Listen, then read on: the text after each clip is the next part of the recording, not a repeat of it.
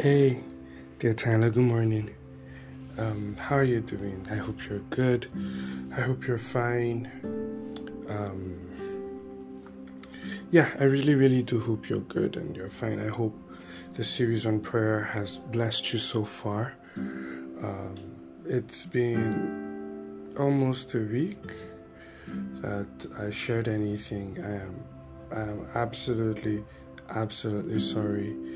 Um, so much, so much, so much just um, happened this week.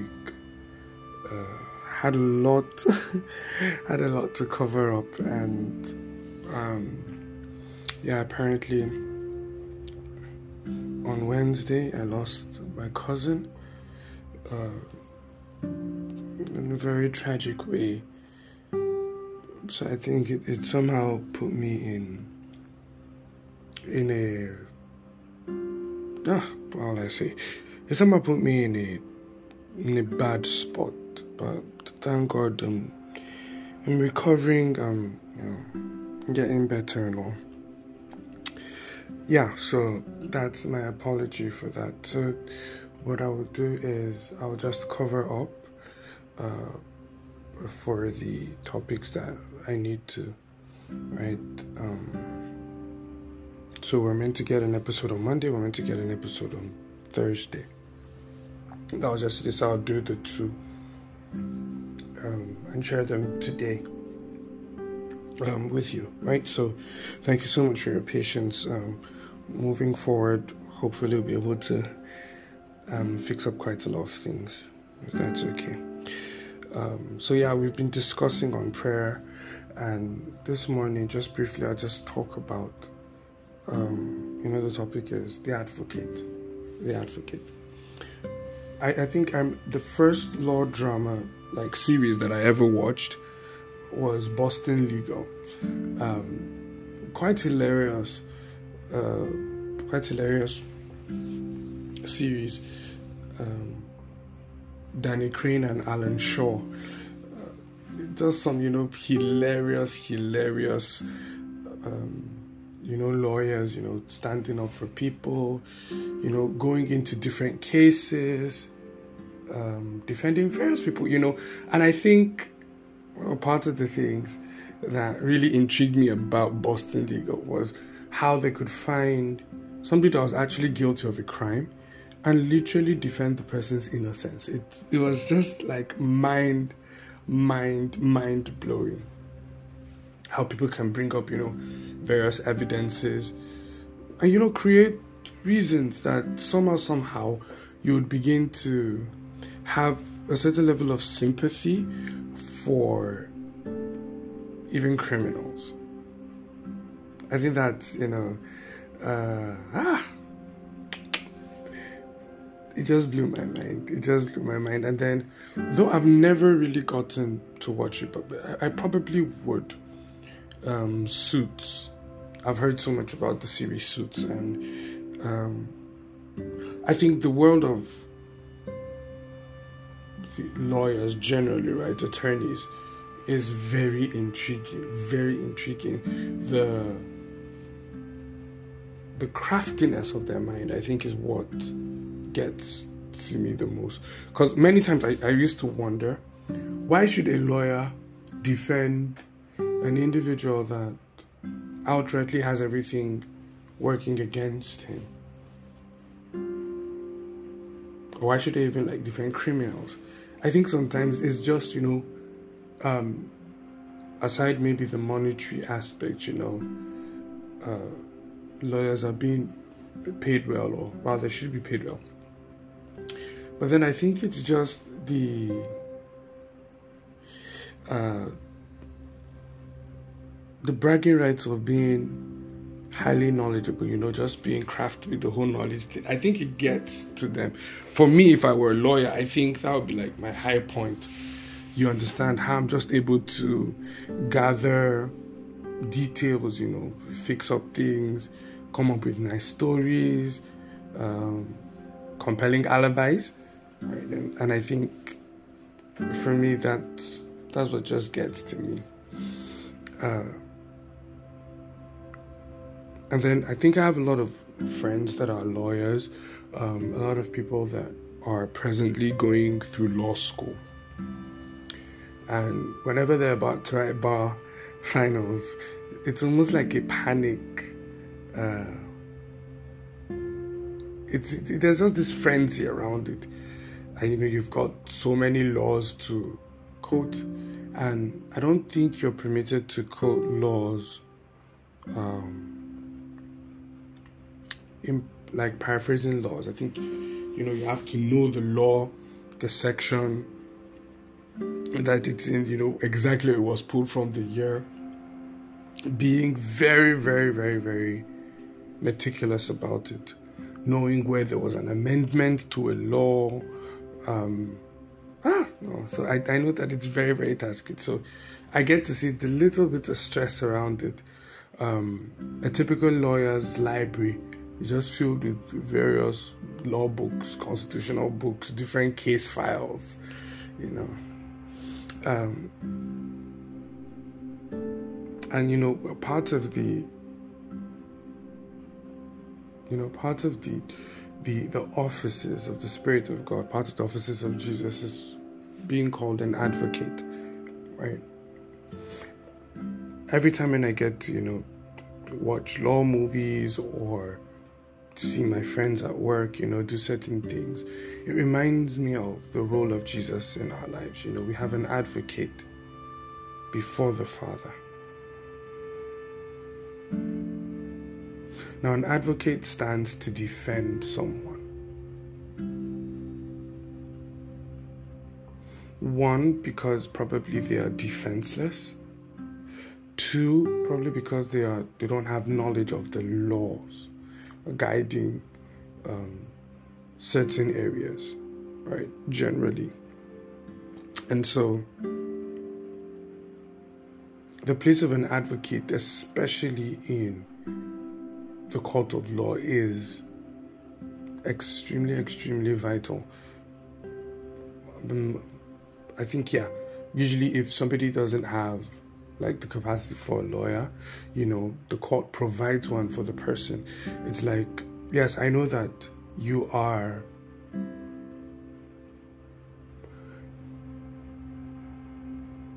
I know that probably you are guilty of a crime, you know, or and I'm also, you know, very, very much aware that you're incapable of paying for it, but I'm going to provide it for you so that if peradventure there is any iota that you are innocent, we have given you the the perfect advantage. I don't know if that's like the right word. And so you could see it's very, very important, you know, having an advocate. You know, they'll say that if you do not have an access to, if you don't have access to a lawyer, one will be provided for you. You know, and then the lawyer helps build your case, build your defense, whether if it's a plea deal, um, you know, or you're still fighting for your innocence or whatever it is, you know, however it is. So, you know, Jesus plays that role for us. And, you know, when you think about it, that the devil himself is called the accuser of the brethren, you need to understand that the realm of the Spirit many times, and especially when it comes to prayer, that there is a dimension of prayer that is extremely legal. That your approach to it has to come through a legal basis.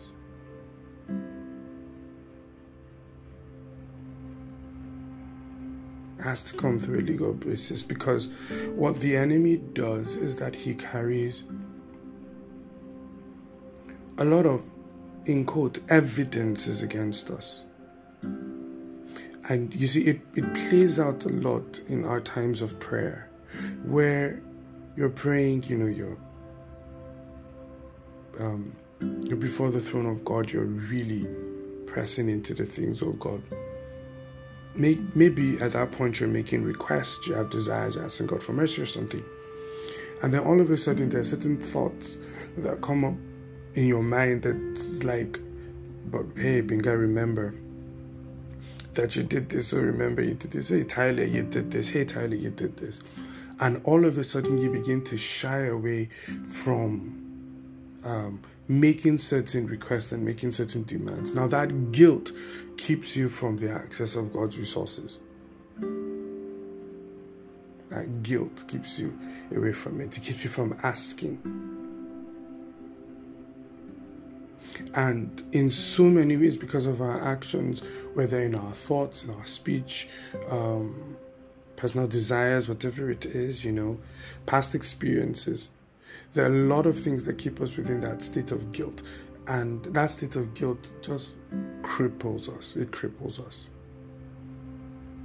Now, that's one of the attempts of the enemy, being the accuser of the brethren, you know, because um, he would bring everything legal before, you know, the throne of the Father, just to discredit us, bring everything legal.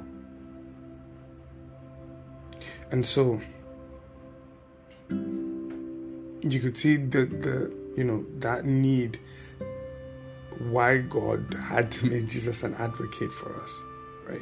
Why God had to make Jesus an advocate for us. It was very, very clear. Number two, there are certain allegiances that we entered, certain covenants that we entered into that have a legal binding on us. That have a legal binding on us that um, they're like altars that they speak. Now, they may not be altars that we personally establish. Maybe they may be generational. Maybe things that um, happened, you know, forefathers, you know, entering into covenants, you know, and then um, willing their generation into the service of a certain idol or into a certain fraternity. Um, maybe due to carelessness, you know, people have done funny things like blood covenants, you know, um, or salt covenants, or however it is. Um, when covenants are made, um, whatever entity it was made with has a legal right, in some way, legal ownership of that person, depending on how deep it was. Now, clearly you can see that you cannot just, you know, approach most of these courts um, on your own. You can't. Sympathy doesn't work in the court of law. The judge may feel for you. He may not want you to, the judge may not want you to go through a certain thing, you know. The judge in himself may want to prove you innocent, but then the evidence that is brought against you is too compelling, and because he is just, because he is just, um, the the strength of the judge is based on his integrity. Because he is just, right? He would still sentence an individual.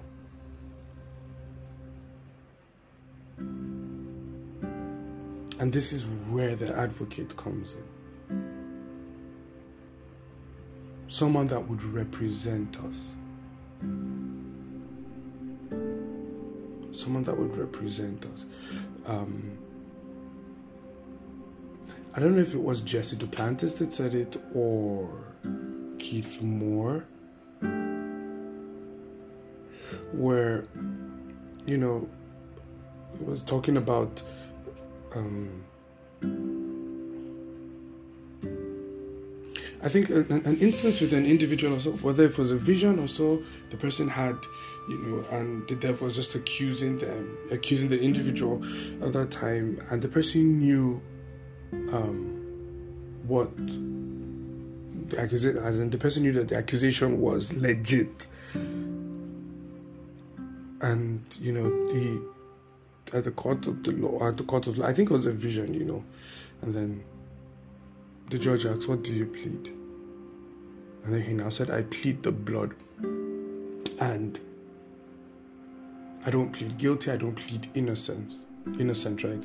I plead the blood. Let the blood speak for me. Let the blood speak for me. My evidence is the blood. My evidence is the blood. Now, the advocate carries that evidence and begins to enact everything that that blood um, presents or makes available. Makes available. And so, it's very, very important to go with this consciousness, Tyler, that when you are approaching God, you're not just approaching Him alone, right? That you have an advocate that pleads your case before the Father. You have an advocate that stands before you legally to silence every voice, to silence every thought of condemnation, to silence every thought of guilt, to silence every accusation that may stop you from accessing the blessings of God, that may wreck your mind, that may, you know, try to present itself as a legal holder of you, your mind, your soul, or whatever it is. Understand this, Tyler.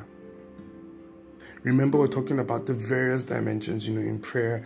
You know, there are times that you engage prayer where you are coming, you know, maybe to edify yourself. So maybe stretching in the spirit, praying in tongues. There may be times that you're making requests to the Father. There may be times you may have conversations. But then there may be times that you must enter things legally. And then your advocate is on that speaks for you. And so, you know, you bring up the word. The word is your law. You understand the things that the Lord has spoken are the things that are legally yours, right? So there are times that, yes, that you have the advocate. There are times that you have to bring the evidence from the things written in Scripture. You bring it before the judge. Your advocate speaks for it. You know, the blood becomes the evidence, you know, the seal for, yes, this person, um, this person has access to this. This particular resource should be granted. Is it life? What is the promise of God in Scripture about life? You bring it legally before the throne, and then you make and then you place demands for it. What is the, what is the promise of God? What's the law for provision? Do you understand? Um, what access did the blood give for provision, for protection, um, production, you know, productivity, whatever it is, um, for your victory, for your authority? You begin to legally bring all of these things before the court of law.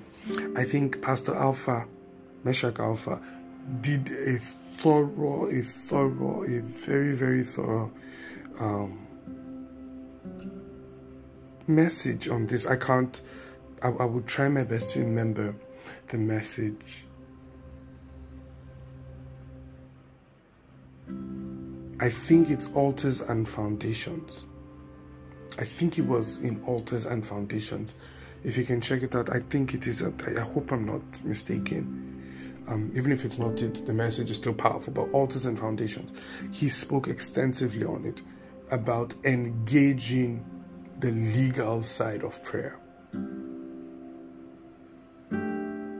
Some things would never come to you because you're begging, or you know, oh Father, please, oh, oh please. No, there are things that you must take a legal stand on.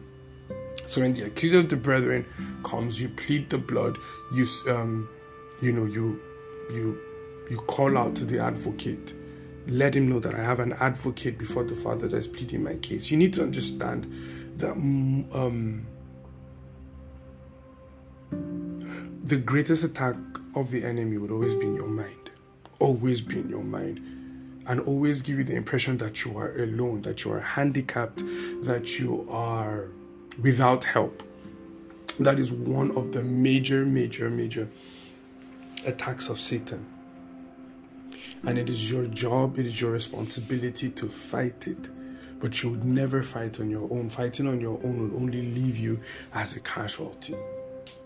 And so we have an advocate, we have an advocate, we have an advocate. So when the accusation comes, remember that you have an advocate. Run to your advocate, Tyler, run to your advocate. Oh, I did this, I did this, I did this, I did this. But I am standing behind you You do the speaking for me. You do the speaking for me. And, you know, there are a lot of times that your legal advisor will tell you what to say before the judge because they have a proper understanding of the law. And as you speak, they have the requisite arsenal to make whatever your speech is valid. So, yeah. Remember this. Romans chapter eight verse one says, there is therefore now no condemnation for those of us who are in Christ Jesus. Right, verse two says, for the law of the Spirit of life in Christ Jesus has set us free from the law of sin and death. These are legal parameters or legal points that we use in prayer. When the accuser comes, you let him know that, nah, I've got no condemnation, I am in Christ. You cannot bring condemnation my way because I am in Christ. I am in Christ. I am in Christ. And when he sees you, he sees the blood, and the blood speaks. The blood speaks. The blood speaks. The blood speaks. The blood speaks. Remember, Tyler, that God too is also known as a judge. Ah, and then, you know, so there are times that, yes, that you've really, really done terrible, terrible things, terrible, terrible things. And, and you know, you should be punished for it. But then you begin to plead the blood, the blood of Jesus that speaks better things than the blood of Abel, you know. The blood of Abel was crying out for vengeance, for vengeance. And when you plead the blood of Jesus, it cries out mercy. It cries out mercy. It cries out mercy. And the blood of Jesus is a valid, valid, valid arsenal in the courts of heaven. And you see, like, the blood, you know, being sprinkled on the ark, you know, before sacrifices and everything were made. Petition, the blood truly gives us access. The blood truly gives us access, Tyler. So understand the legal side. Don't let the enemy bully you out of the inheritance of God for your life. And please, right, Tyler, do not be, do not be civil about the enemy's attacks. Do not be civil about it. Do not be civil. Do not be civil about the enemy's attacks. Do not be... Um, not show any sign of laxity. Nah. Take it, take it, take it, take it. Forcefully take it. Legally, it's yours, it's yours, it's yours. Find the promises in the Word and stake a claim on it. It is legally yours. The advocate stands before the Father to prove that your claims are legit. Is that okay, Tyler? Okay. So, I really, really do hope that these series have been blessing you, and um, I believe that it's building us, you know. So, yeah, that's what I have to share. Um, I really hope that it blessed you. Um, remember, I believe in you, I love you, and I'm always rooting for you, right? So the next episode is coming immediately after this, right? So, yeah, thank you, Tyler. Bye.